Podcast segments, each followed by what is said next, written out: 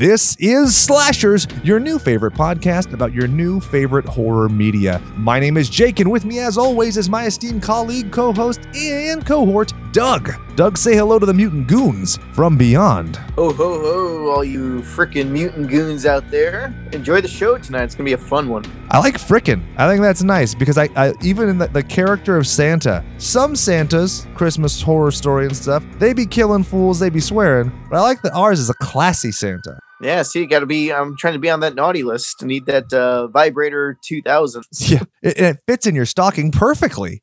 Yeah, big stocking too. it dangles all the way to my ankles. But Yeah. uh, this is a good opportunity to shameless plug. If you're a Patreon patron this month in December, all you have to do is send us a message on Patreon and tell us who's misbehaving, how they're misbehaving, and whether or not I can swear. And we will send you a custom recording from Krampus to get those motherfuckers in shape before Santa gets here. So there you go. We moving on. I don't even know.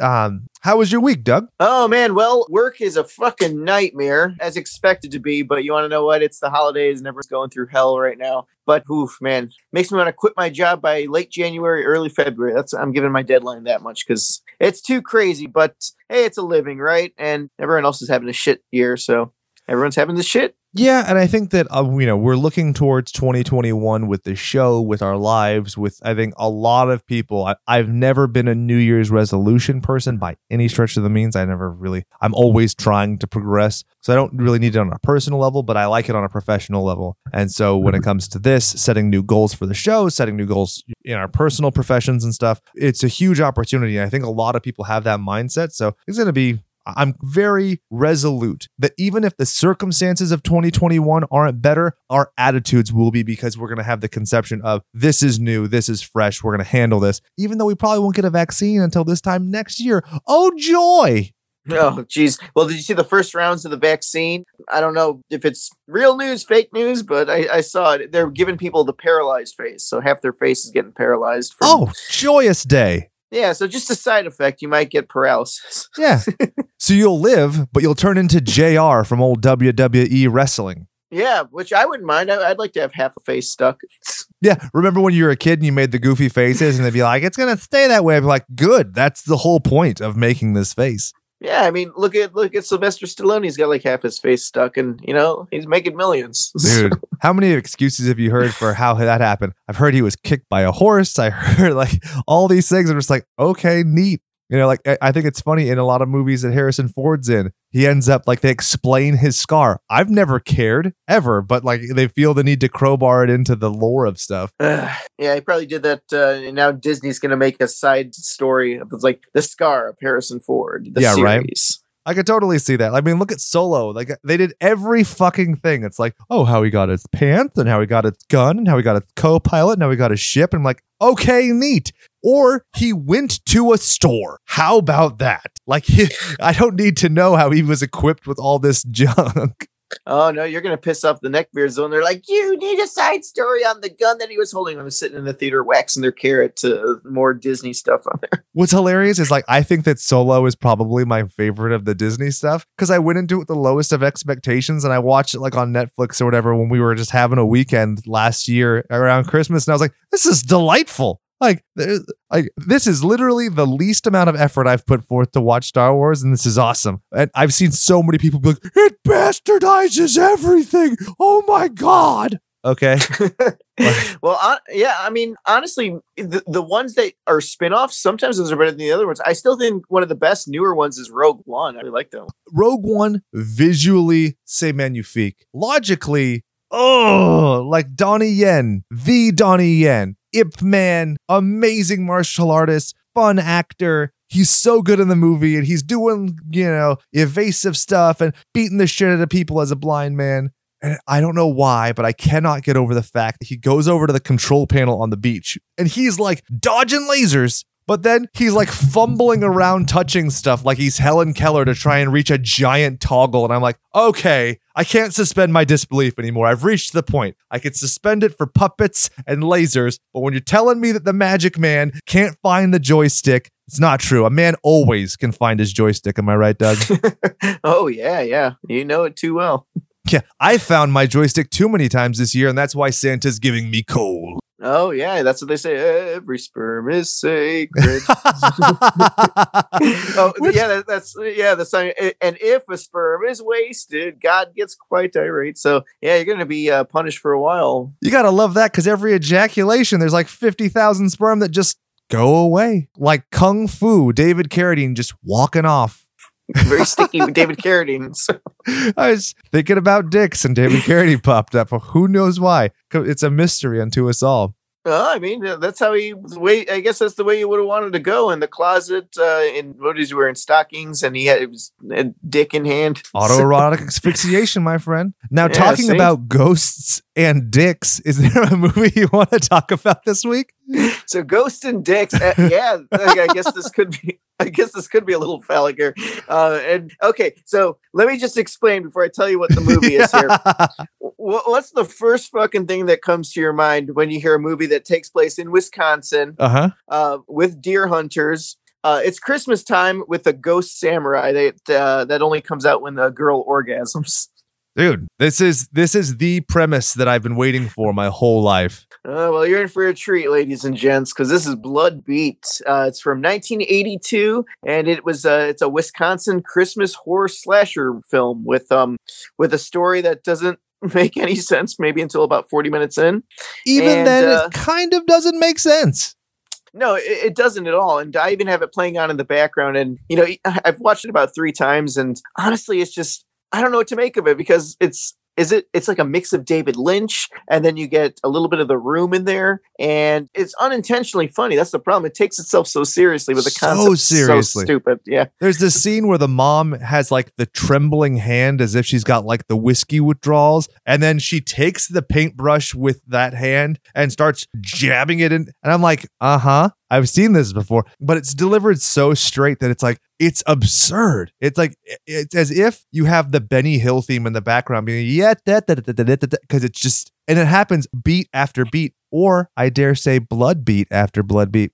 Hey yo, that's why they paid me the big bucks. Yeah, eh, there you go. And the thing is, Blood Beat, the title doesn't even make sense. There's blood, but wh- where's the beat?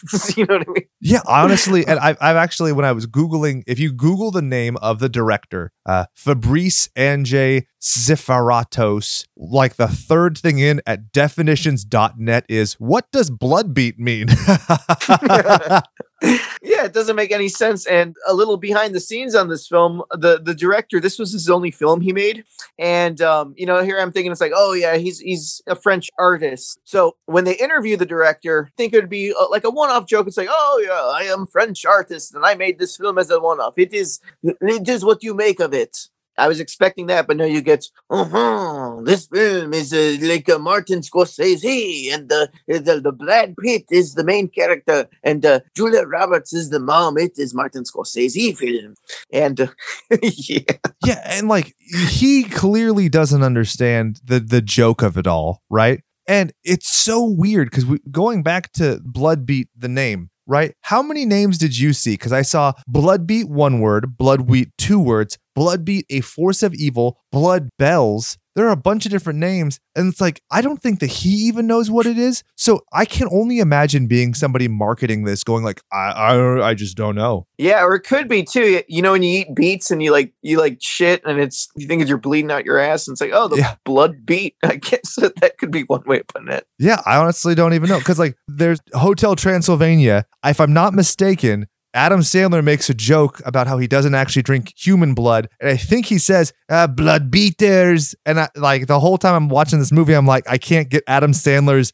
fake Transylvanian accent the fuck out of my head, and I'm watching a movie in Wisconsin with samurai. I don't know. yeah, and that's another thing too. This film, um, it- it's an early '80s film, so it's just kind of a bizarro release here because it was put out by Transworld Entertainment, and if you are a VHS collector, they put out a bunch of rare ones. Like they put out Redneck Zombies from Troma before they came out, and they, oh, they, I believe they put out Slaughterhouse, if I'm not mistaken. Hey, so, there you go. yeah, so Vinegar Syndrome must have gotten a, a, you know the line to release these on, on Blu-ray here because this I was reading some info. The uh, movie really didn't get that big of a release. The VHSs were really rare when they came out, and um, it's not even like the original cover VHS looked like a horror film. The, the the whole movie is just bizarrely made. So if if you're familiar with things like The Room, I honestly they, they think they made a masterpiece, and a lot of these actors, this is their only one film they were in. Yeah, dude. Yeah, it's crazy. You got Helen Benton, only film. Claudia Peyton, only film. James Fitzgibbons, he does this film, then doesn't do another film until 2008. 33 year or 35 years later. Like, what? Yeah, so it's just weird because you know you'd consider it to be like an art house film, but it's just, just meant to be taken seriously. Because uh, I don't even remember. I'll just call her mom. That looks actually she's another character too because the mom it pretty much looks like the the couch from Roseanne. Mixed with Shelley Duvall from The Shining. Yeah, exactly. And the thing is, she's wearing like this um, it, Poncho? I- it's like a poncho, an Afghan. I think it looks. That's what it is. there you go. But and uh, yeah, so she's wearing that throughout the whole film. She never changes, and she's one of those people where she's like, "Oh, the the daughter's here, and uh, she's bringing a boyfriend over," and uh, basically she's like, "You can enter, you can enter my house of my family." She's one of those moms. Mhm. So- I've seen that uh, shit before. Oh yeah, many many times over. So- And it's just it's odd because so many aspects of this film feel familiar. You know, coming home from the holidays, having the odd like you know, these tropes, and then it just there's the everything changes during the dream sequence when she opens a chest with a samurai outfit. And when I'm thinking about this, the only logical conclusion to me is that our friend Fabrice Zafarafatos just had a samurai costume, like saw it at a thrift store and got it for five bucks and was like, okay, I need to put this in a movie. And that's how it happened. I can't imagine that he had a movie and then had to send somebody out, like a prop person, to go buy a samurai costume. Do you agree? Oh, I agree completely. I, believe that's what it is too. They had a samurai suit laying around and just kind of used it like that there. But here's the thing: if they already had the samurai outfit, you don't see the samurai until like 40 minutes in, and then after that, it cuts to maybe like a few minutes at the end. So, you know, if you're making a movie with a killer samurai ghost, why not show him more? You have the costume. Well, it's antique. That's why they got it at a thrift store. So they can't be putting it in every scene. And I know initially he's like, all right, I'm going to do this awesome fucking Kurosawa film and they're going to duel. And then he's like, all right, do you have a second samurai costume in this thrift store? And they're like, nah, we got this sweet camouflage outfit you can have. And he's like, huh. yeah, just the making, it's just the idea of making this film is, is uh, bizarre. Um, and like I said too, I don't know how well versed everyone was. This is like their first film, but what have they done since then? Like, you know what I mean? It's like you, I find that interesting. It's like, what has the director done with his life after this film? Drugs, Dr- how, how does he afford those drugs? hand jobs. Hand jobs. Okay, in the back alley of France, I, I could see that. Yeah.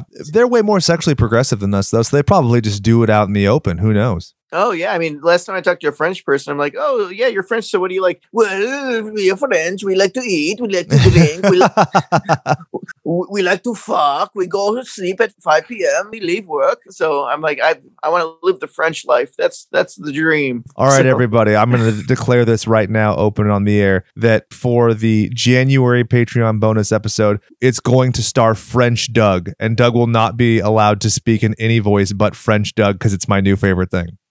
Well, thank you very much. That is a Jean Paul Pierre Zafibrice Zapidritos.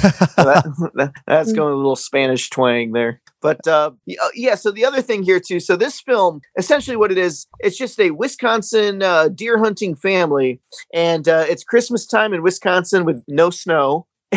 and uh, the family all comes, and uh, the the son brings his girlfriend from college. She acts like she's a mind reader. What she reminds me of is uh, there's an episode of South Park where Cartman fights the psychic people, and he's like, yes. Or uh, Dinner for Schmucks with like, fata, fata. Yeah, exactly.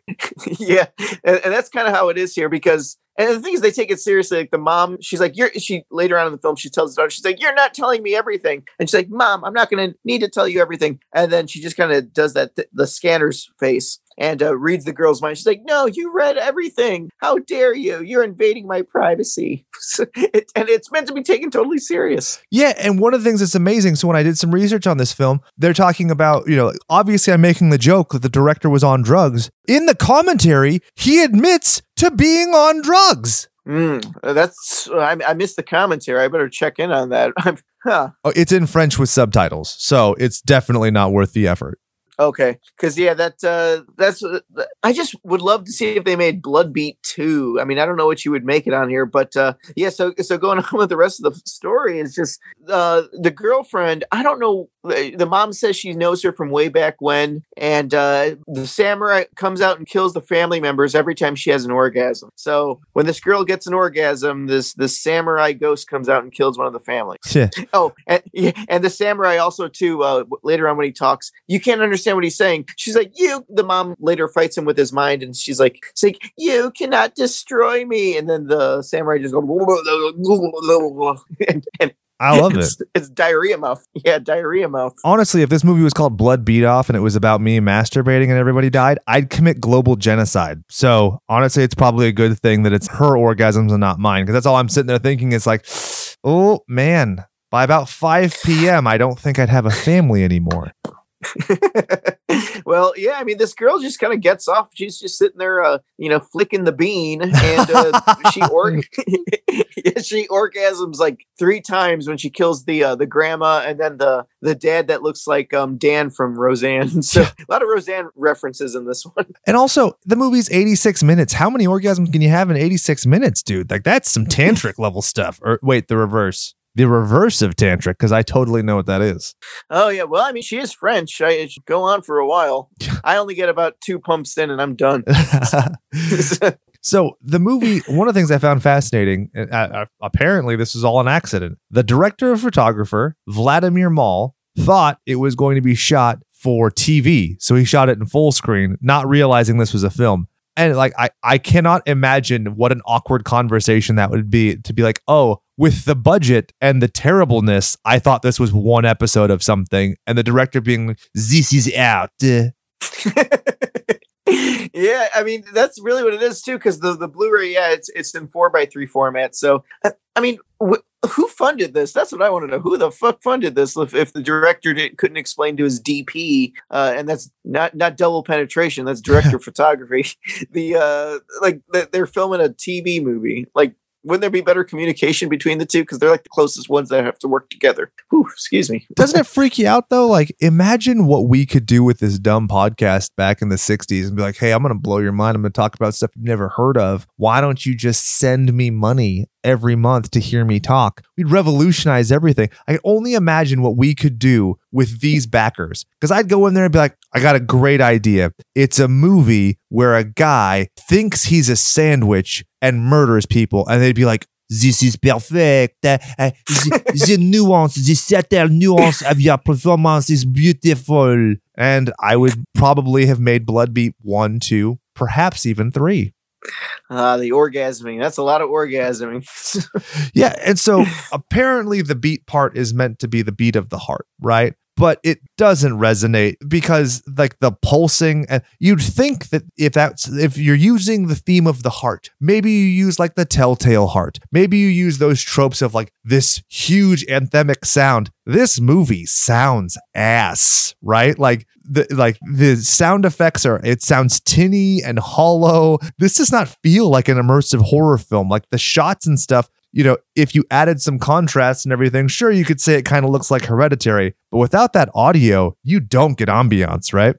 No, and uh, yeah, they must have been messing around with the boom mic, or they had it too far away. Because there's scenes where like an actor's talking, then they're walking away, or they turn their head, Yeah. and you can't hear what they're saying mid conversation. Exactly. So it goes in and out. So, like, how embarrassing must that be? I don't know. I'm. It, this movie is just such a mystery. It's it could, filmed in like the backwoods of Wisconsin, and and here's the thing too. When it got a VHS release, I mean the the tapes were you know far and few between, but. Imagine legitimately like uh, you and your family are renting a horror film. Like, oh yeah, we're gonna rent this film, Blood Beat. You know, here's here's uh Friday the Thirteenth Part Two. Here's this film. Here's uh you know these Halloween, and they're like, oh Blood Beat. Okay, I'm gonna rent it, and you legitimately thinking it's gonna be a horror film, and you get this.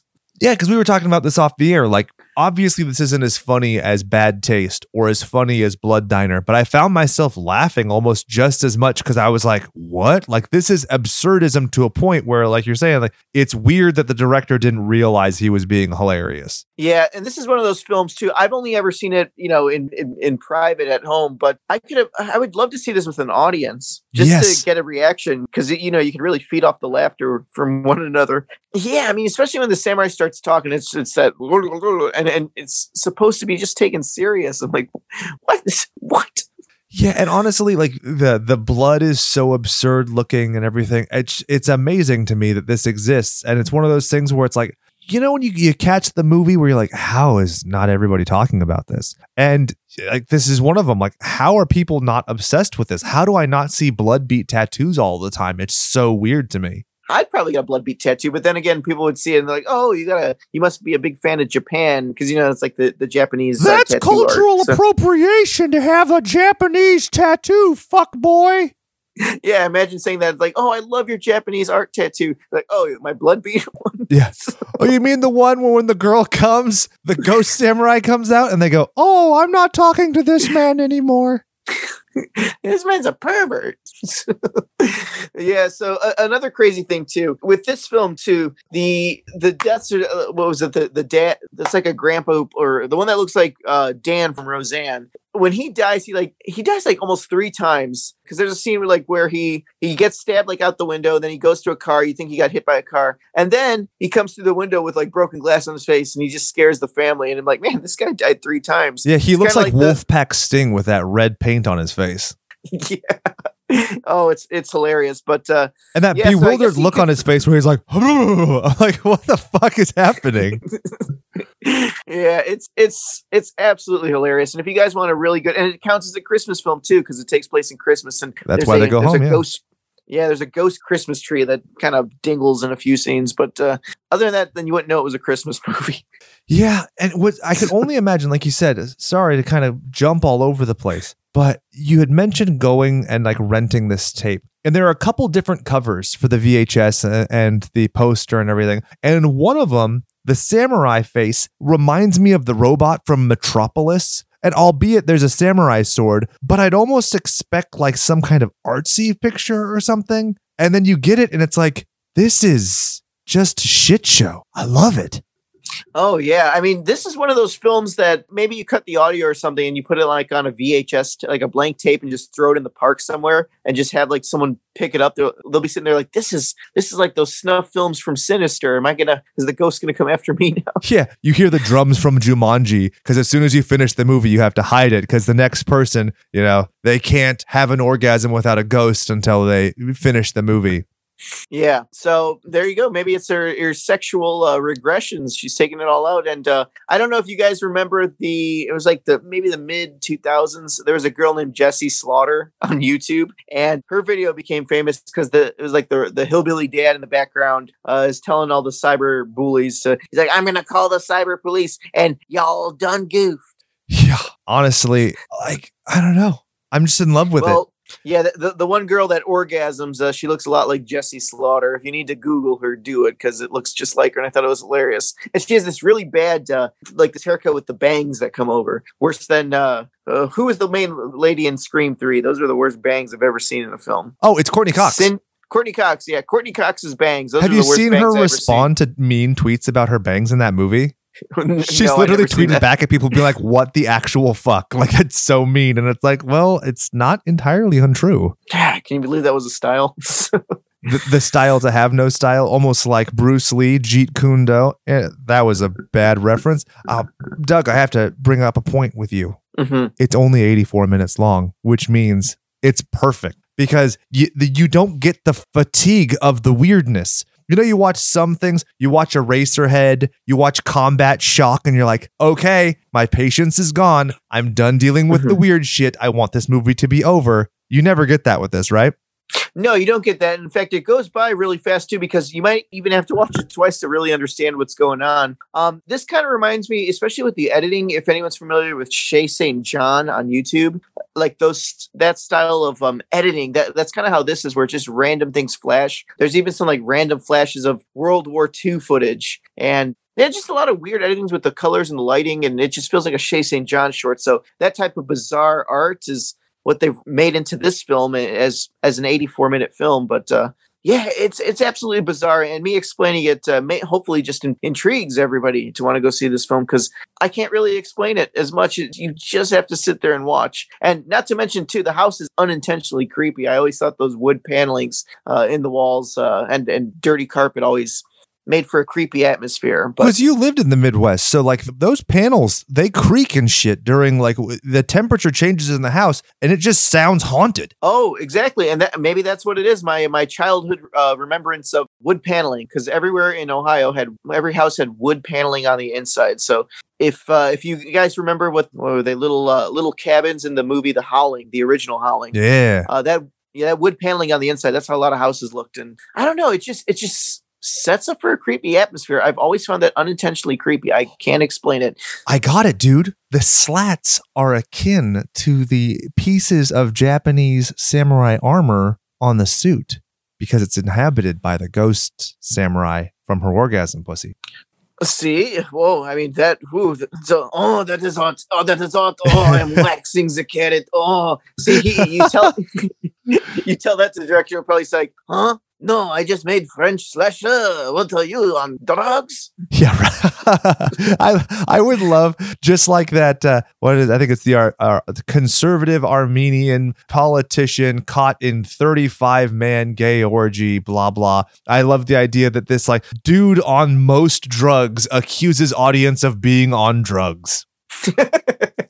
yeah. So there you go. I mean, if you if you guys want to experience what cocaine was like, cocaine ever directed a film besides Maximum Overdrive, then check Yeah, out right. Bloodbeat. Stephen King was on all of the cocaine, but I you, I think you just made the great point. Bloodbeat from the nosebleed from cocaine and the racing heart this director had from A to B. Yeah, double B. And and before this too, when Vinegar Syndrome released it, I also thought too, Blood Beat, like maybe a movie about killer killer beets, like vegetables, but uh, E I O ooh ee, ooh, killer tofu. Sorry, that's from the beats from Doug. But I also wanted to call into another thing because we're just kind of floating around because I love this. Honestly, if you hate this new format of the show, you're wrong because this is what I love because it's just eagerness and excitement. But the other poster for the film, it the samurai looks like a goddamn robot that's broken like Darth Vader fucked one of those Doctor Who R2D2s and there's like it looks like a scythe but it's supposed to be a sword and a woman is riding a dude's dick and his head's flying off and that is on the Blu-ray. Yep, and I have the Blu-ray in my hand right here as we speak. And uh, yeah, it, it, that's what it looks like. It looks like that vacuum from the Teletubbies. oh no, I actually know what you're talking about. But yeah, no, it's, it's so this movie just doesn't know what it is. Even from the new artwork, it's like it's a is that a samurai? Is that a is that a robot? Is that a vacuum from the Teletubbies? Is what the fuck is this movie? You want another what the fuck? Samurai Ghosts, French guy directing it. What do you think the name of the production company was? Husky Pup Film Productions. So I imagine a fat oh. Midwestern kid from Wisconsin. Yeah, they're like, like uh-huh, what was my name company? The kid's like Husky Pup Productions. Uh, I got my Husky Pup here, and, and there you go, Husky Pup. Yeah, I, I feel like this was just um the whole the script, the the outfits, the the Husky Pup Productions. It was all made with people just throwing ideas out. And they're like, okay, that is a good idea. We take that. And like it was like a table read where they all had uh, you know all you can eat uh, donuts or something, and they're all just throwing ideas out and then putting it together in the script. Well, also, I think it might be a certain degree of, you know, ask forgiveness and not permission. Like maybe a director of photography who shoots the entire film wrong. Maybe it's just the costume person is just like, you know what? I'm just not going to tell the director and see if he notices. And maybe, maybe in the original script it was a Viking, but they couldn't find Viking armor, so they just went with the samurai. And maybe instead of Wisconsin, it was going to be Egypt. But then they were like, ah, well, we could only afford Wisconsin. And so he just was so coked out of his mind. He's like, okay, this do this. He's like, "This is America in Wisconsin," Yeah. and, and there's no other place around here. Um, eh, uh, here's another funny thing too. Like after I watched this the second time, um, have you ever seen Tim and Eric's Billion Dollar Movie? Clips, yes. Okay, well, there's a scene like, well, it's the opening scene when when they uh Tim and Eric direct like this horrible. uh uh, It's a billion dollar movie, and they only shot like three minutes of footage because that's all they could afford because they bought like a real diamond suit and everything like that. And then after they watch it, it's so like like like Bloodbeat, and then I can only remember, I can only imagine the investor sitting in the room with the director, uh, watching Bloodbeat, and the and you know at, when it's over, F- Fabricio Zeffrato says like, "Oh, this is art, right? This is Martin Scorsese," and the investors just look at him like, "I want my motherfucking money Yeah. back." That was my kid's college fund. You cuck. Give me my money back. Yeah, because that, that's what the guy says in the Tim and Eric movie. He's like, he just it's like, I paid a billion dollars for this piece of shit. but you know, you want to know what? Some people's shit is other people's uh, polished turds. Because you want to know what? Look at all these years later, we're fucking buying the Blu-ray. Yeah. you know, hey, And if you're not willing to buy the Blu-ray, it's on Amazon Prime for no extra cost, and it's on Tubi. So this is a movie. It's this is a perfect movie to just introduce yourself to and just have fun. It takes no investment, but then you can patronize it if you want Bloodbeat 2. Apparently, Zaphiratos has talked about wanting to remake this movie for like 20 years. That that could be interesting. But I know what it would be if you've ever seen. Um, honestly, I think it would be kind of like the Terror Tunes films, where the, where there's so much, uh, you know, crazy CGI and color color changing, which could be interesting. But um, yeah, I just I, that's that's my goal to find out what this director is doing today. Yeah. Well, if you know, let us know at slasherspot at gmail.com. Now, moving on to the next topic. You know a guy who might really like this movie? My good pal, Travis Ayers, producer of one, Cyst. And so, as part two of Systmas, which is an entire month dedicated to our patronage of the cast and crew of the film Cyst, I'm interviewing Travis. Travis is fucking cool. He knows his stuff. He knows horror. We talked both on and off the air about a bunch of cult stuff, and this seems right up his alley. So please enjoy this interview with Travis Ayers. This is the part of Slashers where I interview someone and I still have no but fucking idea how to cue it in. My name is Jake, and with me for the first time is my good pal Travis. Uh, how do I pronounce your last name? Because I don't want to fuck it up. Airs. Ayers. Okay. I'd be putting on airs if I said it wrong. Ah, so we were just talking about the idea of interviewing and how fucking obnoxious so many interviewers are. And here's something I want to get at. I think that the the key thing, you're the producer of Cyst. I get it. Cysts exist, dermatology, blah blah blah. The inspiration is not what's inspiring to me. I want to know what gave you the fucking balls to go, you know what? I'm going to get thousands of dollars, hard earned paper currency, and make this movie. Because I tell you, tons of people have flippant, quippy little ideas on Twitter or whatever, but to actually make it the thing, that's brass cojones like I've never seen. so yeah, I don't know exactly what the what Tyler Russell, director, had said. So yeah, over the summer we actually so George Hardy, one of the lead actors, we've worked with him for God probably like three three and a half years now. He was actually at his lake house in Lake Martin. Eva Habermann came in from Germany, kind of had like a little get together out in the boat. Tyler met him out there. I think they even shot like a short documentary. So, anyways, Eva kind of was like, Hey, like, I want to make a movie. I want to get involved in a movie. Do you have any ideas? So, from what I heard, I guess Tyler rattled off, you know, four to five different ideas. And it wasn't until the last idea that she was like, Oh, that sounds interesting. And that last idea was cyst. So, it was kind of just like, not bottom of the barrel, but it was just like, okay, I'm going to throw out one more thing. If she doesn't do it, then we're going to have to come up with something new. But yeah, cyst was the last choice. And I would say, you know, this was in August. So I would say, like, technically pre production actually started in early September. Uh, of 19? Yeah, Wow. Because you stopped shooting at the end of December. it was quick. Yep. The Damn. turnaround was very quick. Yeah, super quick. That probably adds to the gumption of getting it done, right? Where you're like, I'm making an impulse decision. I got to get this shut done right now. And you know, that's how my brain works. Yeah. I'm good and bad. It's uh I have a very like impulsive kind of personality. So being able to go into pre-production for something I'm already excited about and then, you know, less than 2 months after that to actually start that project I mean, it it definitely catered to my personality perfectly. Uh, it was kind, you know, it was balls to the wall, like nonstop. But I prefer to be busy. I pref- I don't like having any downtime. Yeah. So yeah, I mean September, October, November, it was nonstop. I mean, shit. For even for example, Thanksgiving Day, I was at my girlfriend's get together, and I was actually doing casting for the movie. Nice. Uh, literally like weeks before we actually started shooting. So it was, you know, yeah, it was nonstop, but with that being said, I wouldn't have it any other way. What's amazing, you're talking about casting and everything. Like you have legitimate people that are garnering like great metadata, and like I look at the cast and I'm like, this is established. Like these are people who I, I, I, even if you know the layman who doesn't host a stupid horror podcast from his fucking garage, even if that person can't say, oh, I know who Gene Jones is, they go, I've seen that guy before. I mm-hmm. mean, can you tell us a little more about the process of casting some of these guys? Because it seems like yeah.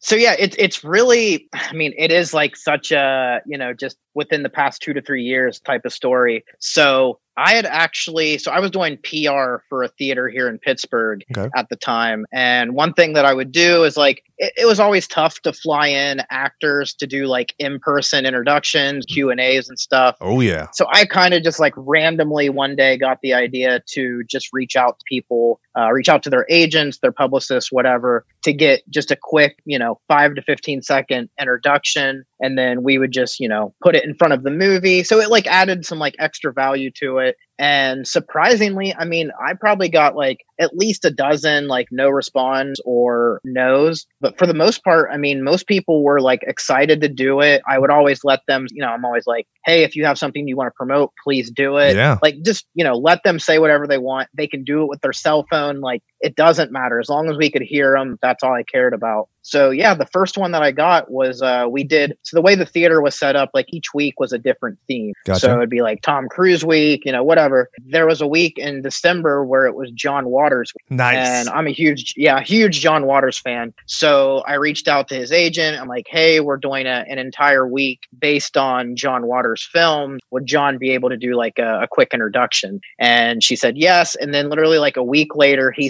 sends back this, I mean, just phenomenal introduction, like backdrop, everything nice. tells a really cool story about how Divine's family uh, was actually from Pittsburgh. So like a lot of cool little tidbits, Very and you know, it, it it added a lot screening. So then fast forward to I think it was that summer. Uh, a reoccurring event we would do is we'd have a midnight showing of Troll Two, nice. and I always wanted to. So I had added George Hardy, uh, the dad Troll Two, probably not too long after uh, Best Worst Movie came out. So I added him on Facebook. So I'm like, this guy is just fantastic. I just want to keep up with what he's, you know, what he's up to. Basically, Absolutely. And he keeps a pretty busy schedule and his practice, which is amazing, but keep going.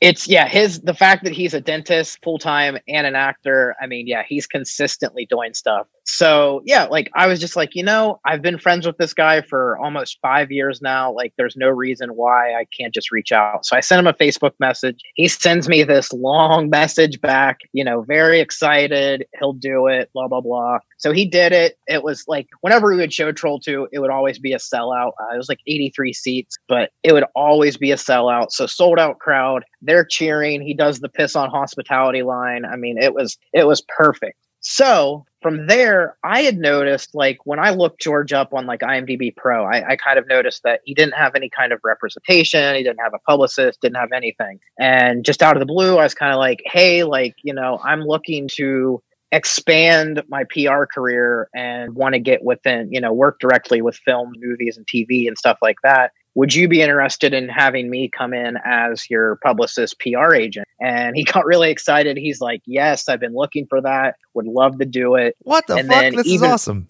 Just like, yeah, I mean, and that's like, I, I always say this, like, I, I just did an interview uh, with a gentleman named Rob Livings. He actually runs a uh, film school out of uh, Sacramento, Okay. and it's a film school for adults with disabilities. Badass. And one thing that I told him in the interview, I was like, you know, my entire career is based off of asking. Yeah. Like everything that I've ever done has just been me asking and, you know, whether I get a good response or a bad response, you know, it's it's all been based on asking. So, yeah, I asked George, he signed me on, and then from there he was like, "Hey, I don't know if you'd be interested in this, but I just finished a movie called Texas Cotton that I was the lead in, and we're actually looking to have someone do our marketing and theatrical booking." So, I, you know, called Tyler, talked to him for a little bit, wasn't really sure because I mean I'd never met him. This Yeah. was the first time I'm talking to him. He's just taken George's word off of it. You know, George just kept pushing and pushing and pushing. He's like, "You got to get this guy. You got to get this guy." yeah. So, anyways, Tyler agreed. And by this point, had you seen the short or the feature length version, or are you just going off of word of mouth? off word of mouth. Honestly, like word of mouth. I signed on and I was like, you know, I probably it was probably a month after I signed on until I actually saw the feature. Oh shit! and then I didn't see the short until I mean, eh, probably like months after our our like tour that we did. Like I had never seen the short even Wow. when I was doing the marketing for it. Uh, which I always tell Tyler this. I am such a big fan of the short because I love Mark Burchard, and there's just a different kind of humor in the short Agreed. than the feature. I love them both, but the short it, it has like a very special place in me. So yeah, we uh we did marketing and then me, Tyler, and George essentially spent seven days together and each day we flew to a different city. So we like started in San San Antonio, we went to Dallas, we went to Houston, we went to LA, we went to Salt Lake City, and then we actually ended in Pittsburgh. So I mean, you really get to know people when you spend that amount of time with them and you see you kind of see everyone's just like lack of sleep, Yeah. frustration, stress. But like we were all such a good team. And I mean, there were just times where we would laugh so hard, like behind the scenes and in person. George is one of the funniest fucking guys I've ever met to the point where like I can't breathe because he's making me laugh so hard. awesome. So we did all that.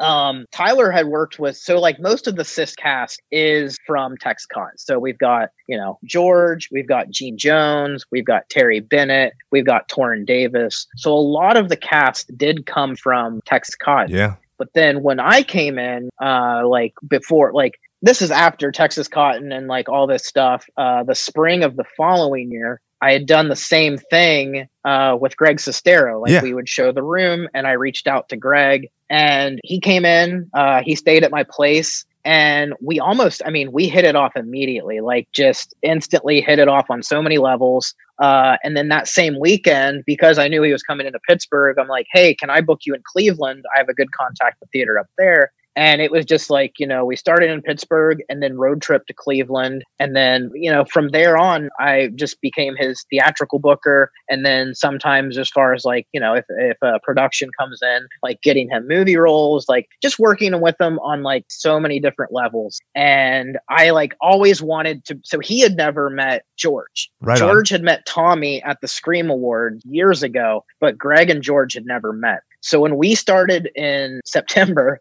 eh, one of the first things that came up is is Tyler's like, "Hey, can, do you think we can get Greg in this movie?" And I'm like, "Let me see, let me ask him." And I talked to Greg, you know, tell him, "Hey, you know, probably have you for three or four days, but like get to work with George. It's going to be a really fun set. All this stuff." Greg instantly said yes. And one thing that came out of that that I absolutely loved was so George was there before Greg. Yeah. Greg got there on like a Thursday. When Greg walked on set and like him and George first met for the first time, it was one of the coolest experiences ever. I like desperately wish we had it on camera because you could just see like the the eyes light up and it Yeah. was just like a meeting of like the bad movie gods. Um Truly. so yeah, it was it was really cool and it was really funny too because those two, I mean, they had so much to talk about, so much in common. And I would say, I mean, I've never seen George like connect with someone more than Greg, and they're literally like absolutely best friends at this point. So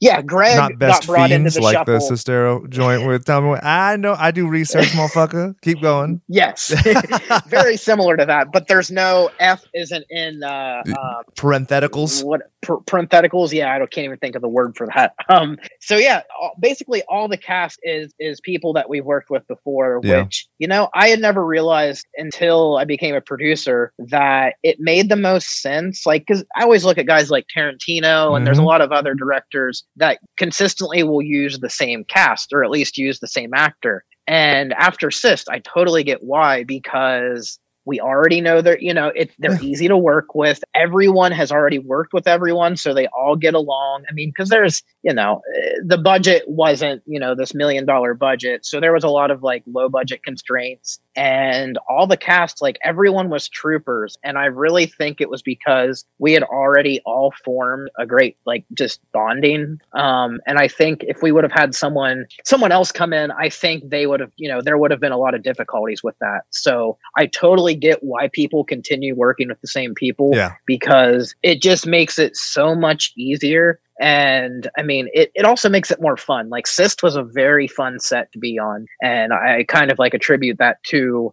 people we've already worked with. So a Yeah. lot of that is great. Um, yeah. So basically everyone kind of meshed very well assist. And, you know, it was, it was one of, it was basically just like hanging out with your friends. That's, that's honest to God what it felt like. rather than making a movie where you happen to know people who become friends because i think it's a huge point you know anytime you're in any kind of management there's always that divide of being like rigid but also being friendly and there are advantages to it and so it sounds like you get the best of it because you know they'll go the extra mile. They'll go the all right well sure we've gone 12 hours. What's 13 i'm enjoying it. Versus like now in my writer it says 12 hours and you have to suck my dick at 1201 so.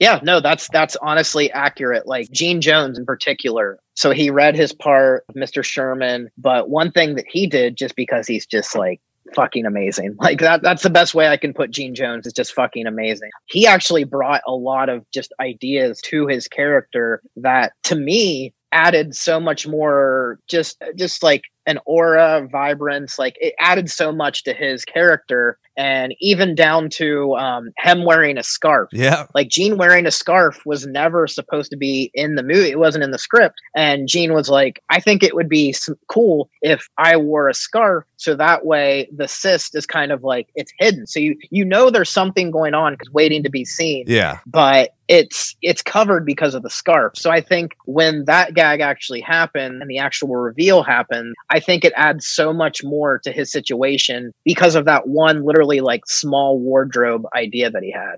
So there was a lot of that. he's very manic throughout and so it's easy to go oh that's just a crazy character but then you see like the sense of shame and you're like oh wait that's why we're all here you know because like to a certain extent a lot of dermatology is vanity so i really you know enjoy that as well Yeah, no, he like I said, he was one in particular that I thought he just added because he was only, you know, he was only on set for probably 2 days. yeah but just in those two days he added just he added so much and it's just always good to have just like you know one of those like legendary actors uh he was kind of like uh can't think of the word to put it but like he was kind of the like the the judge almost. Like he was kind of like behind the scenes like everyone kind of listened to him gotcha. wanted to hear what he said. And you know some of his stories like you know i think one of the most fascinating stories that he told at dinner one time was his dialogue scene that he had in the sacrament basically led tarantino to write him a specific role in the hateful eight. So i thought i always thought that was cool because like you know gene if if any of the listeners haven't seen the sacrament with gene jones i i highly recommend it. He has a dialogue sequence that's just like it's psychotic how good it is. So yeah no gene gene brought a lot to the movie.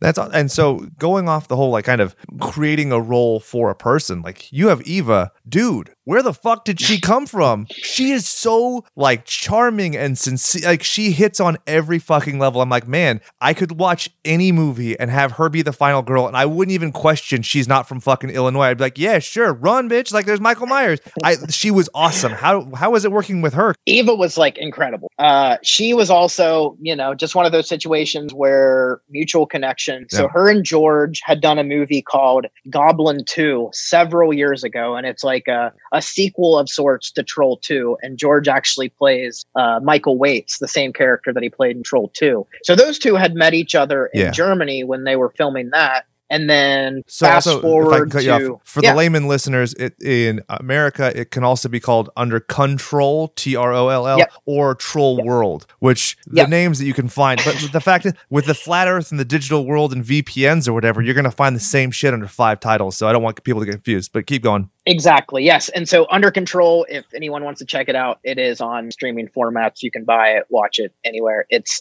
the most batshit crazy movie I've seen in years. It looks so like if, it. if yeah, it's it's all over. So we actually got in touch with Eva, Eva through George. We knew we wanted to release Under Control in the states, and Eva had always wanted to do that. So we set up a recording session where we had some of our voice actor friends come in and do an American dub of Under Control, which makes it even more batshit. Like it just added another level of batshit Yeah. to already batshit. Uh, so yeah, that was a lot of fun, and that's how we actually met her. And for anyone that, you know, Eva was really big in the 90s. That's kind of how she got a really big break. She was on the TV series Lexx, Mhm. which was on the Sci Fi Channel. Uh, and it was just like people love Lexx. Like there are so many Lexx fans out there.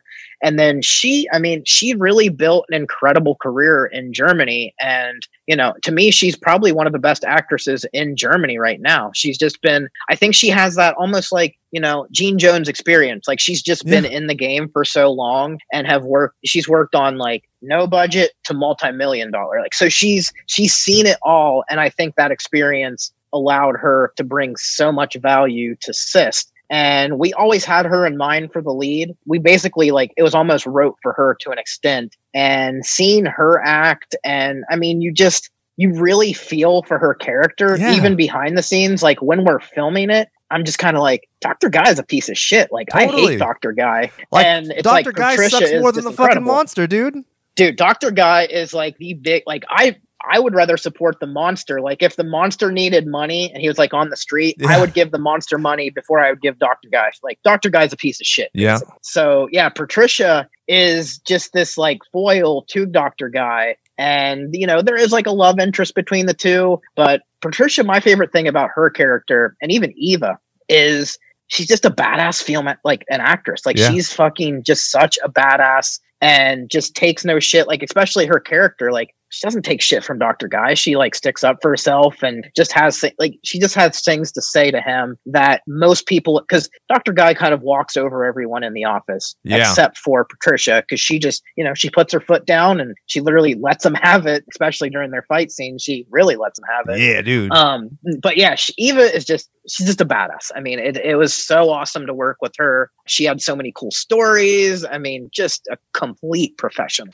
And also, I mean, she did 60 plus episodes of that show. And did that help? I mean, in terms of the timeline, she's working fucking 900 miles an hour doing weekly TV. And so doing a movie, especially, you know, an hour and nine minutes, I mean, the amount of hustle, and I'm sure your shoot wasn't a month long. Uh, so did she bring a lot of like knowledge and uh, assistance and kind of propelling everything forward during production? She was another one. Yeah, she um because she was there. So it was a four week shoot almost. And the last week that we were filming, she was the only actress or actor on set. Oh, right Um, on. So everything was just her. And she was another one that just like, you know, she would have ideas like, maybe I should do this or maybe I should do that. Um, I mean, there was even a point where she purposely fell really hard, like Ooh. fell really hard just to make it look realistic. So she's in a way like a very like method actor because she's willing to take it to the next step. She's willing to come up with ideas. She's willing to work with ideas. Uh, she's very open to things. And yeah, she was another one that was just like, just so easy to work with. Like you don't have to tell her what to do. She knows what to do. She's always on her mark. You know, it, it's just like for me as a producer, I couldn't get more lucky to have her, especially, but the entire cast was just so all easy to work with. Like they're just all phenomenal people. And I think because they're good people, that makes them better actors. And it just makes them so much more easy to deal with. Like I'm sure there's going to be a time where I'm going to, you know, deal with like a, a few nightmares. Yeah. But as far as Cyst goes, I mean, it was it was perfect. Like I couldn't, you know, yes, there are complaints, but like besides that, I mean, it was it was just great. And Eva was one of those main reasons why it was great. That's amazing. And so, like, going into production, I talked to Tyler a little bit about like the creature design and everything. Uh, how was that dealing with, you know, uh, actually, strike that whole stupid question. What the fuck does a producer do on a movie like this? Because there's the producer who's like, hey, I got you a bunch of money. I'm going to put my name on this movie. Fuck off. And then there's a producer who's practically a gopher with the title of a producer. What all are you doing? Because there's a ton of moving parts, especially when you get into a creature and gallons of fake blood and multiple shooting locations. Like, what's up? Oh, dude, it's literally you nailed it right on the head. Do absolutely everything. So yeah, myself and, and Andy Silverman, the other producer. Uh, I mean, it was just like anything and everything that was thrown at us. Uh, it, it was literally so like a lot of the things. So me and Andy, although we're both producers, we had we kind of focused more on different things. Whereas Andy more so dealt with like the financial and contractual side of things. Gotcha. And I dealt more with the casting, the location. Uh, I worked very directly with Tolin Effects, who actually provided the, the special effects for Cyst. Uh, one of the reasons is because they're actually based here in Pittsburgh, and I had already known a lot of them prior to this. Um, but an interesting story that kind of happened before we started working with Tolin Effects is the movie was initially supposed to be filmed in Oklahoma. Really? We had found, yeah, so we had found a uh, an old asylum in Norman, Oklahoma, that had been shut down for gosh, probably 10 to 15 years, if not 20 years. And I mean, it was it was perfect. Like you you picture an old 50s hospital, this is what it was. So we actually like we started there and come to find out uh, there was asbestos Oh in the building. And More like We- S worstus, am I right? S worstus, yes. So on top of the S worstus, uh, that was one issue. We could have gotten it clean. Uh, it surprisingly wouldn't be that much of a hit to the budget, but at the same time, when you clean that stuff, it does. It's ne- not necessarily ever gone. yeah. It's it's just kind of removing it. So we didn't want to take that risk. The second red flag that happened with Oklahoma is we were reaching out to local crew and everyone I was calling, they're like, Oh, I'm sorry, I'm already tied into another project. I, I won't be available till January. I mean, just one person after the other. I'm just like, oh, what the fuck? Like, are we not going to have a crew for this movie? Well, come to find out, Matt Damon, of all people, Huh. was filming a movie in Oklahoma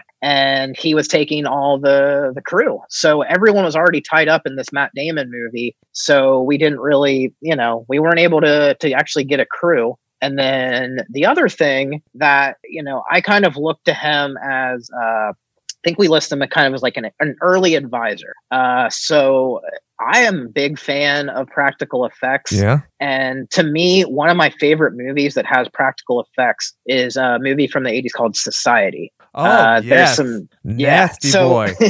yeah, so like the shunting scene, I mean, Yeah. there's so much just fucking it, it to me like I know a lot of people list the thing uh, as like one of the best practical effects, which I'm not going to disagree with that. It they are fucking incredible. Yeah. But me personally, I've always been a big fan of Of society. And Well, there's nothing like society. Like, there No, are other nothing. sci-fi movies, and also I think one of the strengths of the thing is like everything around it. You know, the use of negative space, the acting. But society's like balls to wall. Like, what the fuck? Why is his face where his asshole's supposed to be? exactly and I, I i've always gravitated toward movies like that like yes i do like the thing and i like the blob uh, both versions but i like I, I think we kind of talked about it earlier even with just interviews i like different things Yeah. i like things where you know it might not be the best movie as a whole but i like people that technically i mean think fucked up thoughts. Like i like people that have just these warped brains that Yeah, come dude. up with these crazy ideas because that's tip i mean that's how my brain works a lot of times. Like i w- want to do stuff like this. And i always admired practical effects for society. And one of the like one of the special effects artists from that movie nick benson um I was just like, you know what? I'm going to go out on a whim. I was fairly positive that he had retired from special effects at the time Yeah. and I'm like, you know, maybe I'll be able to like kind of like nudge him out of retirement and all this stuff. And I was able to do that. Uh, so I actually got Nick Benson out of retirement. Um, and he gave us a lot of gir- good, like early on, like advice as far as like, you know, how to do certain things and even like what he thought, like what he had in mind that the Cyst monster should look like. Yeah. Uh, so yeah, he was there in the early stages. Unfortunately, when we moved the production to Baltimore, um, He because had he, was in Vegas, I believe. right?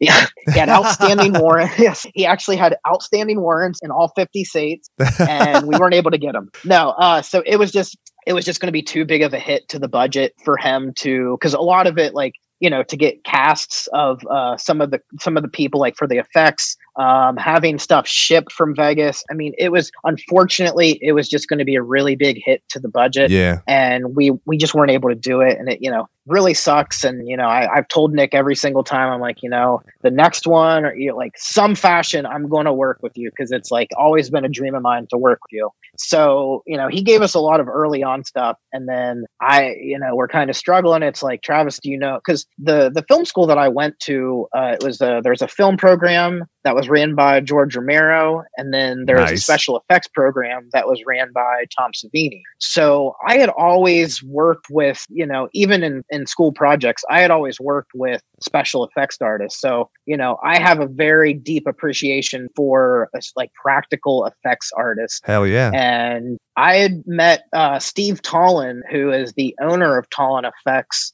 Uh, probably like four years ago, we were uh, there's a thing called the George Romero Foundation here in Pittsburgh, and we were gearing up for uh, George Romero Day, Gotcha. which had actually like the mayor had kind of given a specific date to be dedicated to George Romero. And me and him were in a lot of those meetings together, and you know we hit it off. We we bullshitted about a few things, and when I kind of got hit with the situation where it's like, okay, we have a very effects heavy movie, but we don't have an effects team. What the fuck do I do? Yeah. And I reached out to Steve. And, you know, like my favorite thing about Tolin Effects is they, you know, we didn't give them the budget that they are normally used to. And in all honesty, like what they deserve. But they were understanding that, like, we had a specific budget, couldn't go over. Yeah. Uh, we had something in mind. They worked with us from day one and never, you know, no complaints, like made the absolute, I mean, No passive aggressive gave us- comments like, well, if I had just $5 more.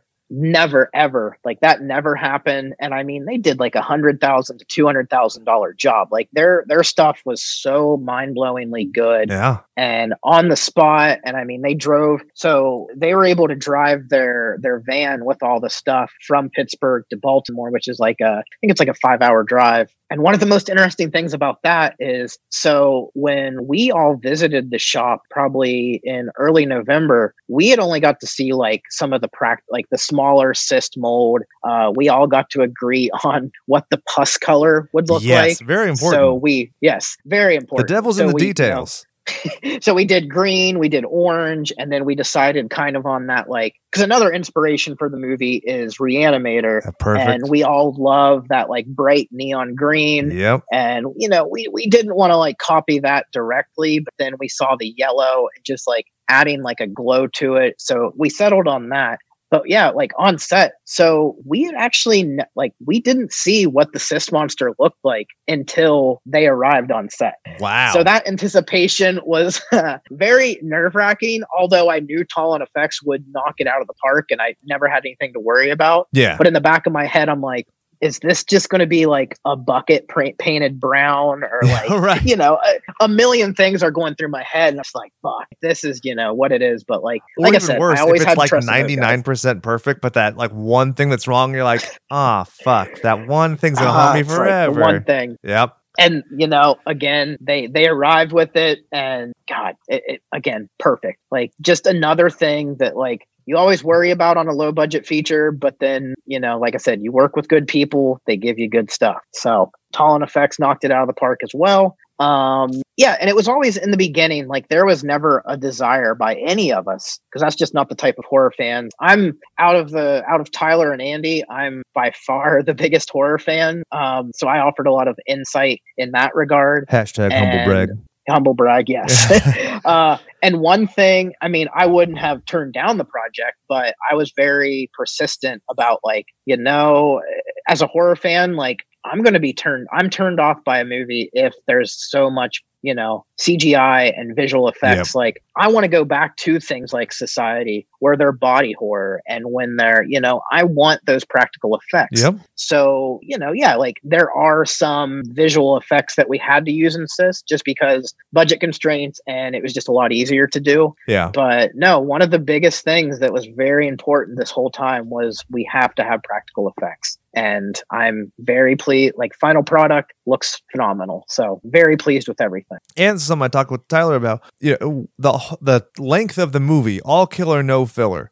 Because you could have padded this with 20 more minutes of fucking dialogue. Why? Frankly, I don't give a fuck. And I don't have the time to give a fuck. And this movie, it's like that creature or some effect is going on. I'd say at least 40% of the film, there's some some form of special effect. So that's awesome. One thing I'd be remiss, I didn't talk to Tyler about it. Guys in rubber suits never get love. What was it like working with Kyle Roberts, the guy in the rubber suit?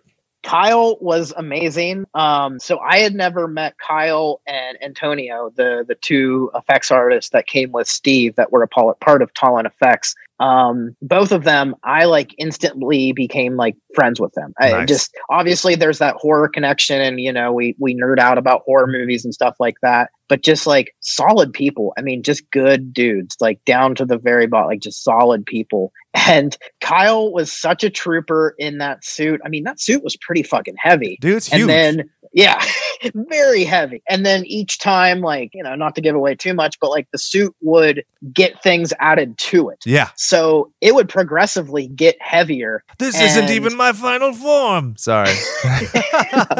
i'm glad you did that because that's what it was in the back of my mind um so yeah he was trapped in this suit for multiple hours sometimes. And i mean you know it's it's claustrophobic like just all the things that could happen when you're enclosed in a small dark space surrounded by plaster and i mean so much stuff. But at the same time he's not only concentrating on like where he's walking he's concentrating on making the eye move Yep. or you know making the tentacle move. So he's also control like he's working he's an, working as an actor but he's also working animatronics at the same time. So you know this is a guy that's doing literally three things at once all the while trying not to fall in this giant monster suit yeah, dude. so Imagine going to the ER give- with this thing on. The doctor's like, "What happened?" You're like, "Dude, it's been a long day, and that's a shameful experience." Which would have been fantastic because I know they did that with like uh, I don't remember which Friday the Thirteenth it Yeah. was, but like one of the Jasons like walking into like a public place and just sitting down and just like having like the public look at him. Uh, that was always one of my like marketing ideas that I had in the back of my head. Like, Yeah, let's dude. have Kyle go to like Walmart in Baltimore and just like walk through Walmart and buy things in the cyst costume and see if anyone pays any attention to it. Buy some um, but obviously or some have- oxy pads or whatever. yeah, exactly. Like just to pick up things like that and just to see what people's reactions were. But you know, unfortunately, we didn't get to do that. But yeah, if if there is a a, a Fango award or uh, you know an MVP award, it, it would on it would go to Kyle. Like Kyle was just like I mean, like God, three things at once. Yeah, dude. Walking, controlling an eye, and acting. So yeah, Kyle. I mean, hand, hands down. Like God, round of applause for Kyle. And it's also like you have to worry about how you're seen too, because there's also the artistic element. Like, sure, just like the the mechanical element of the eye has to move, right? But it's also I have to make sure I'm in position so that this light will hit this eye in this way, eh, because I know that, like, and you know as well. We were talking about this before. The last thing that you did is your business card, so you could make the best fucking animatronic suit in the world. But if some dickhead lit it wrong or some asshole edited it like shit, your your work is going to look compromised. So there's a whole other level that goes into that. I think I'm going to cough right now, so hold on. no COVID, don't worry. so I've kept you at 38 minutes. Uh, Do you have a hard out, or can we keep going a couple a couple extra? Let's do it. All right. I'm, I'm here for you, brother. Uh, This is going well enough. If you ever want to come back, you're you're blood in, blood out, homie. You can come back anytime. Oh, hell yeah, man. Can we review Blood In, Blood Out? Have you ever seen that movie? No, I've just heard the term. it's a very like it's like about like Hispanic gangs in LA. Yeah. Uh, really actually like a great film from the 90s, but I feel like it would I don't know how well it would resonate with the horror crowd, but I hey, if you never ever want to do a if you ever want to do a blood in, blood out review video, um, I'm very down with doing an episode about that.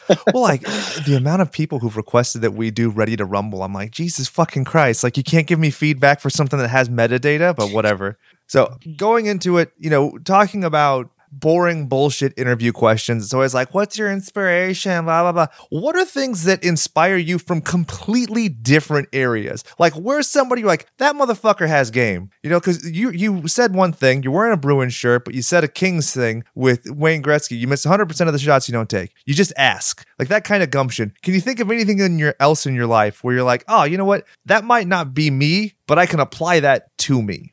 So it's fascinating that you ask that. Um, I had a moment probably just within the past couple of weeks. Uh, so growing up as a kid, uh, my dad, my mom, we'd go like religiously go to the video store every weekend, and I would always remember on Sundays there was like a deal for like five movies for five ninety five. So I mean, for six years straight, probably from like age 12 to 16, 17 or whatever, every Sunday I would rent five movies. So, I mean, I'm seeing so many fucking movies in one year and I'm getting a lot of inspirations. Like, you know, I remember when I first saw Texas Chainsaw for the first time. I remember like sweating the whole time because I was so nervous and like didn't know what the fuck I was watching. Um, There's like you two know, gore and- effects in that whole fucking movie, and it shows you Yeah, like just how bloodless. crazy it is. Yeah. It's bloodless and it's just like the fear of not knowing what is actually going on. Like Oh, yeah. why are these people doing this? Why why does he have a chainsaw? Why does he have a skin suit?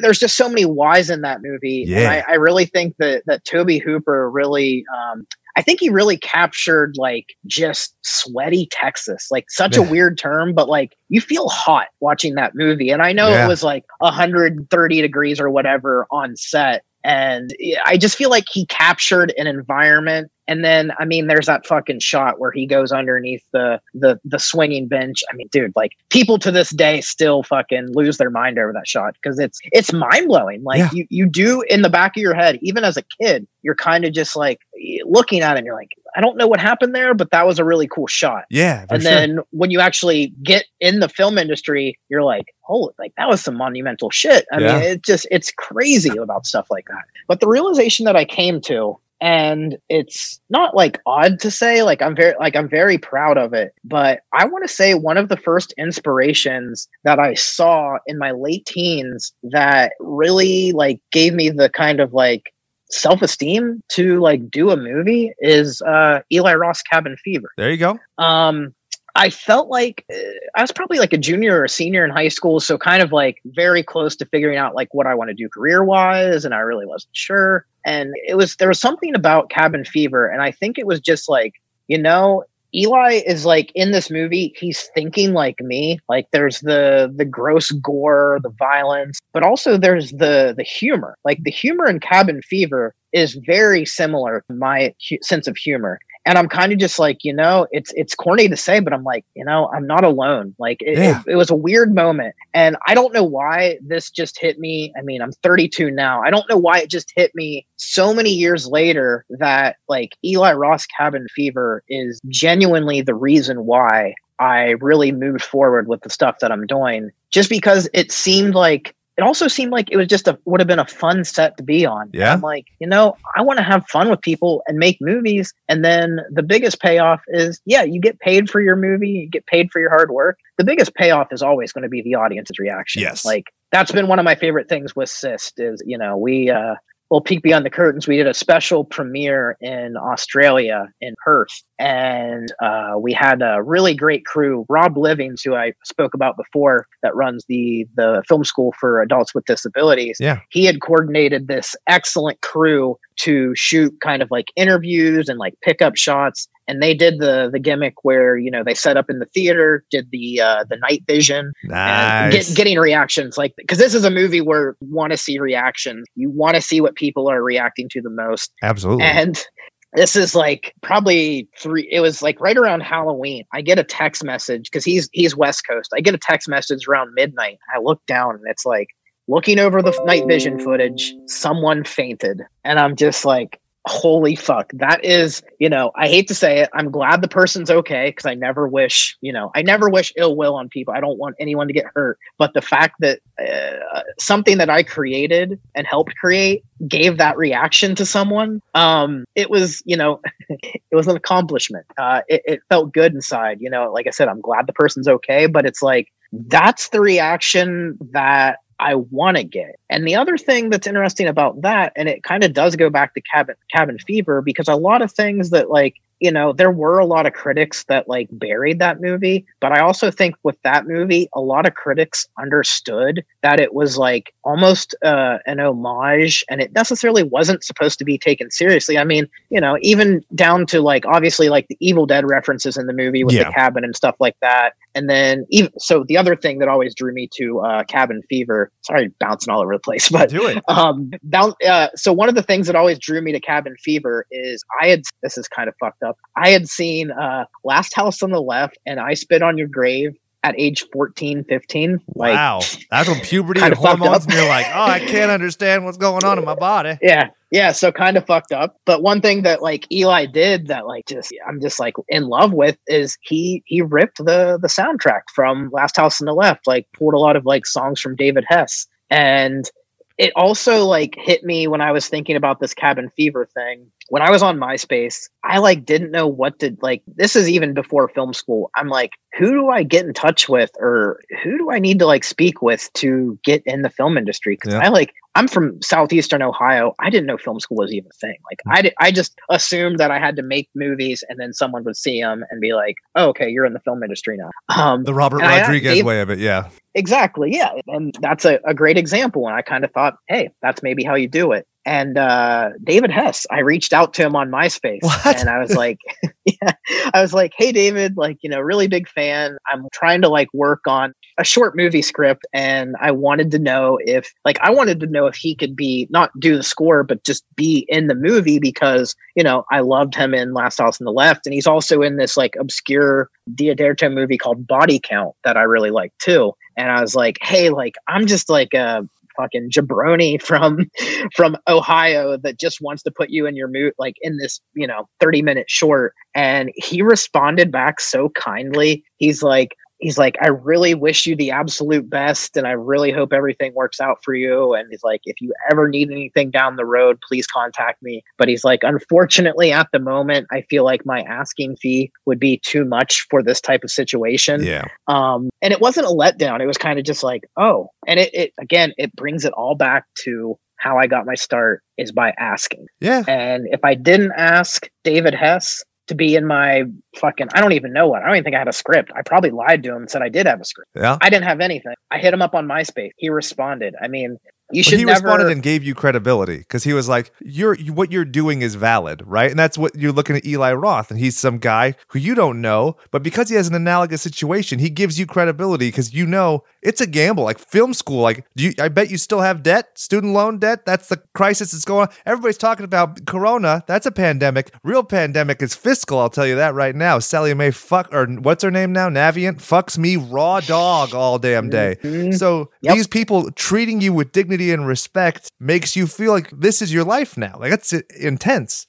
yeah it's it's really important um and yes i do have you know my debt's gone down a lot but like in the beginning i mean it was just like i never regret going to film school because i did learn a lot and i did make some good connections while in film school Yeah. but at the same time i mean I, I've been able to base everything off of asking and just working really hard at it. Yeah. Uh, and another thing, you know, once you get to the point where like you're, you know, I don't like you're in, you you can there's no there's no stopping you. So I think it's just one of those kind of like sayings where you're going to get more experience doing something than learning about it. Yeah. So that was always that was always the thing. But yeah, I, I don't. It's just it's so important for me just to kind of hammer it into just anyone that wants to get into this industry or any industry is just asking. I mean, fuck, I went from asking David Hess to asking George Hardy. Like, there, there's such a I don't know. It, it's it was a very easy way. Granted, I had to do a lot of like bullshit and had to take a lot of jobs that I didn't want to take, and you know, I had to do a lot of BS for probably six or seven years. But now I'm to the point where I'm able to do what I want to do.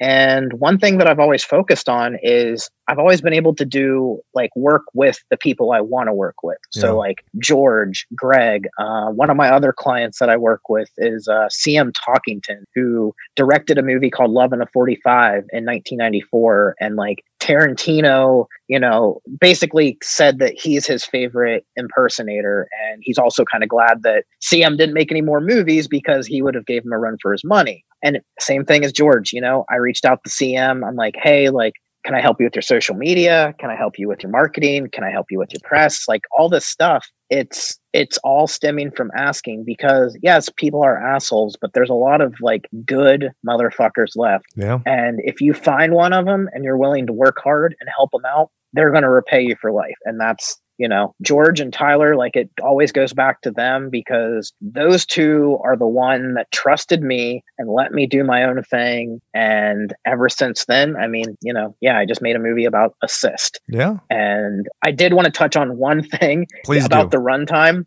It's a movie about assist. Like there's no no reason, no reason at all for a movie about assist to go over 80 minutes. No reason. 100% I'm sorry, like like even cyst 5 like there is no reason to go over 80 minutes for a movie about a cyst Have you seen Clown? Yes Yeah, have, same thing. I'm like, it's the same fucking movie, but just with filler, which is fine, but it's the same movie as the short. So it's like, I- I understand a little bit of padding. You want your actors to kind of add that to their portfolio, their their their reel and everything. But also, like, it's weird as far as like putting it into film contests or whatever we call them, uh, like festivals. Is it awkward with that kind of a runtime? Because are people still treating it as a feature, even if it's on the shorter side? Um, yeah. So initially there was some kind of like, you know, you would occasionally get a question about like the runtime and like no one's really like jabbed at it. Like even the critics are there's been a lot of critics that have actually like understood. Yeah. Like same thing that I just said, like it's a movie about a cyst, like it shouldn't be any longer. Yeah.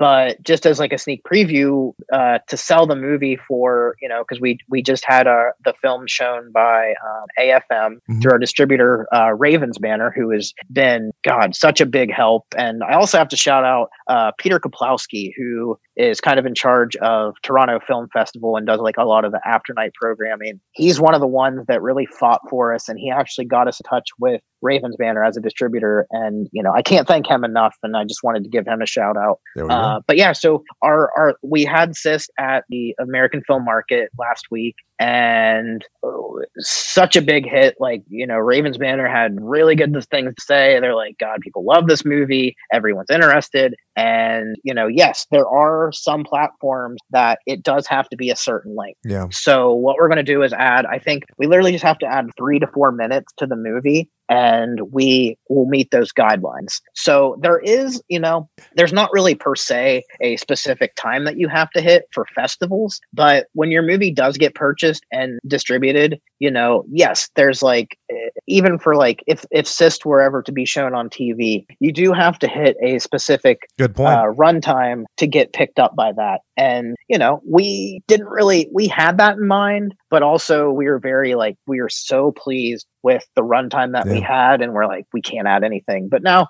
we have like some pretty good ideas. And I think everyone's happy with what we'll be adding to the movie. So Um, I think now's yes, the we- perfect time to we did. announce to everybody you're adding a plucky radio host named Jake who says butt fucking all the time, and he's gonna cue in the movie, cue out the movie, a- and, casting. I mean, I signed an NDA, but here's the time. It's me, right? Yes, we actually brought you in on. Uh, our plan is after this podcast airs, we are actually going to fly you down to Austin, put you into a soundstage, and you're actually you're going to actually give a, a Rod Serling type introduction to the film. So that's you know here's here's the reveal now, but you know yeah that's what we have planned. Perfect. Uh, I'm glad that we got to have the exclusive on the show. I feel it's very synergistic at this point. Yes.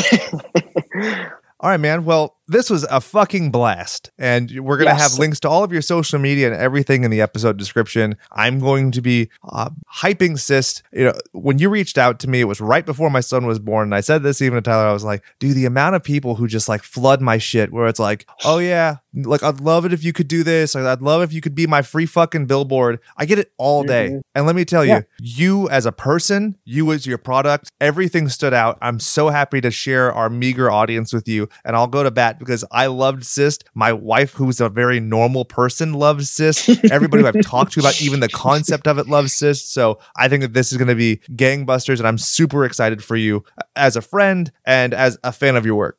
I appreciate that so much, brother. I mean, yeah, like I said, I remember when I reached out to you, and then even in the back of my head, I'm like, this guy probably gets so many DMs that it's just like he, he doesn't even read half of them. So I'm just like, I wanted to do like, you know, and one thing that Tyler said, and I spoke to you a little bit briefly, is you're the type of host that yes, you will talk about butt fucking. I mean, that's that's who you are. Basically. It's Like, obligatory. do- I actually signed a contract. Yes. you have to say it at least three times. Yep. But with that being said, you are one of the best in terms of like horror podcast, especially as an interviewer. you hit all of the right notes. You don't ask the same questions No. that every other person asks. And I really appreciate that from you. So yeah, I'm going to put you over Yeah, as a dog. person because you, like I said, you knocked it out of the park. I've said that as many times as you probably said butt fucking. so maybe maybe this one, this episode will be called butt fucking knocked out. I, I don't know. I'm Yeah. sure that we actually you could go with the title that we uh we messaged back and forth if you want to do that. yeah, I'm Jake the cuck boy extraordinaire who has a real job, right?